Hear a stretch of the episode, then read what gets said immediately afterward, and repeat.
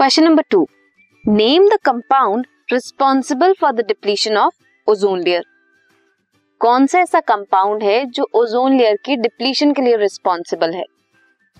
Then the compound is answer is halogenated compound halogen containing compounds like chlorofluorocarbon इसमें chlorine and fluorine halogens हैं.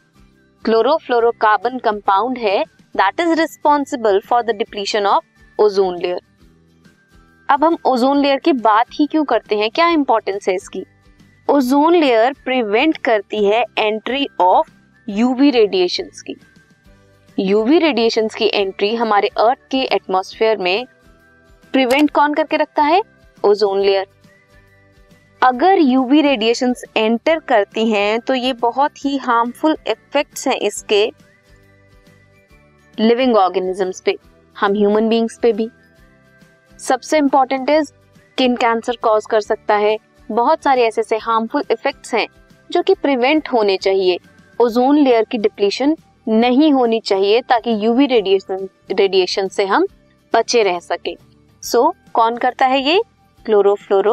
Chlorofluorocarbon halogenated compounds are responsible for the depletion of ozone layer this is question number